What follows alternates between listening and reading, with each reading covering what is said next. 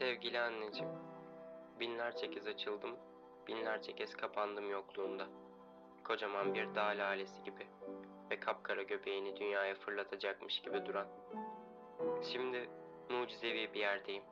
Mak'ın ucuz evinde. Sanki mürekkebi rutubet olan bir kalem duvarlara hep senin resmini çiziyor. Dili geçmiş zamanda birçok resim. Hep gülümsüyorsun. Aklının ortasında mavi bir yıldız varmış gibi.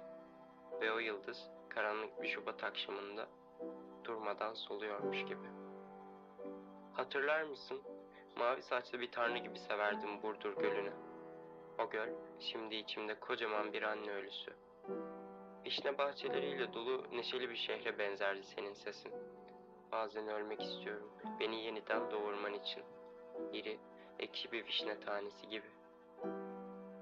Kış başında bir ton kömür yağarlardı kapıya. Bazen görülen rüyalar gibi kapkara. Bir ton rüya çıtırdarken sen kar yağmadan önce başkaydın. Kar yağdıktan sonra bambaşka. Sanki hep blue çağındaydın. Kuşlar zapt ederdi sonra her yeri. Sabahları binlerce kez söylerlerdi söyleyeceklerini. Bizim hiç anlamayacağımız şeyleri. Senin şarkıların aç kuşlara buğday saçardı. Kediler yüz yuvarlak dururdu karın ortasında. Kar manzaralı bir resmin ortasında durur gibi. Gri kediler sarmıştı etrafımızı, gri dağlar. Bir tek senin çocuklar üşüyecek rengi saçların vardı. Ben bu eve makın ucuz evi diyorum.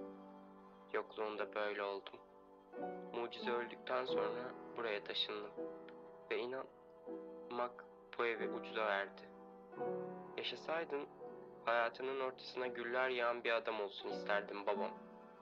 Sen bir çocuk romanı annesi ol isterdim. Ölü mısır tarlaları hışır diyordu ve kalbimde çıngıraklı yılan sürüleri diye başlayan bir çocuk romanında. Şalına sarınırdın, toprağa sarınır gibi. Erken öleceğini biliyordum bana bırakmak için bu acımasız ölü anne sesini. Şimdi mucizevi bir yerdeyim. Zaman bir salyangozun vücudunda yaşıyor burada ve çok ağır ilerliyor. Yüzümdeki çillerden başka isyan eden biri yok hayatımda. Not Ölen her kadın için bir şiir yazdım. Onları maka evin karşılığında verdim. Çok ucuza.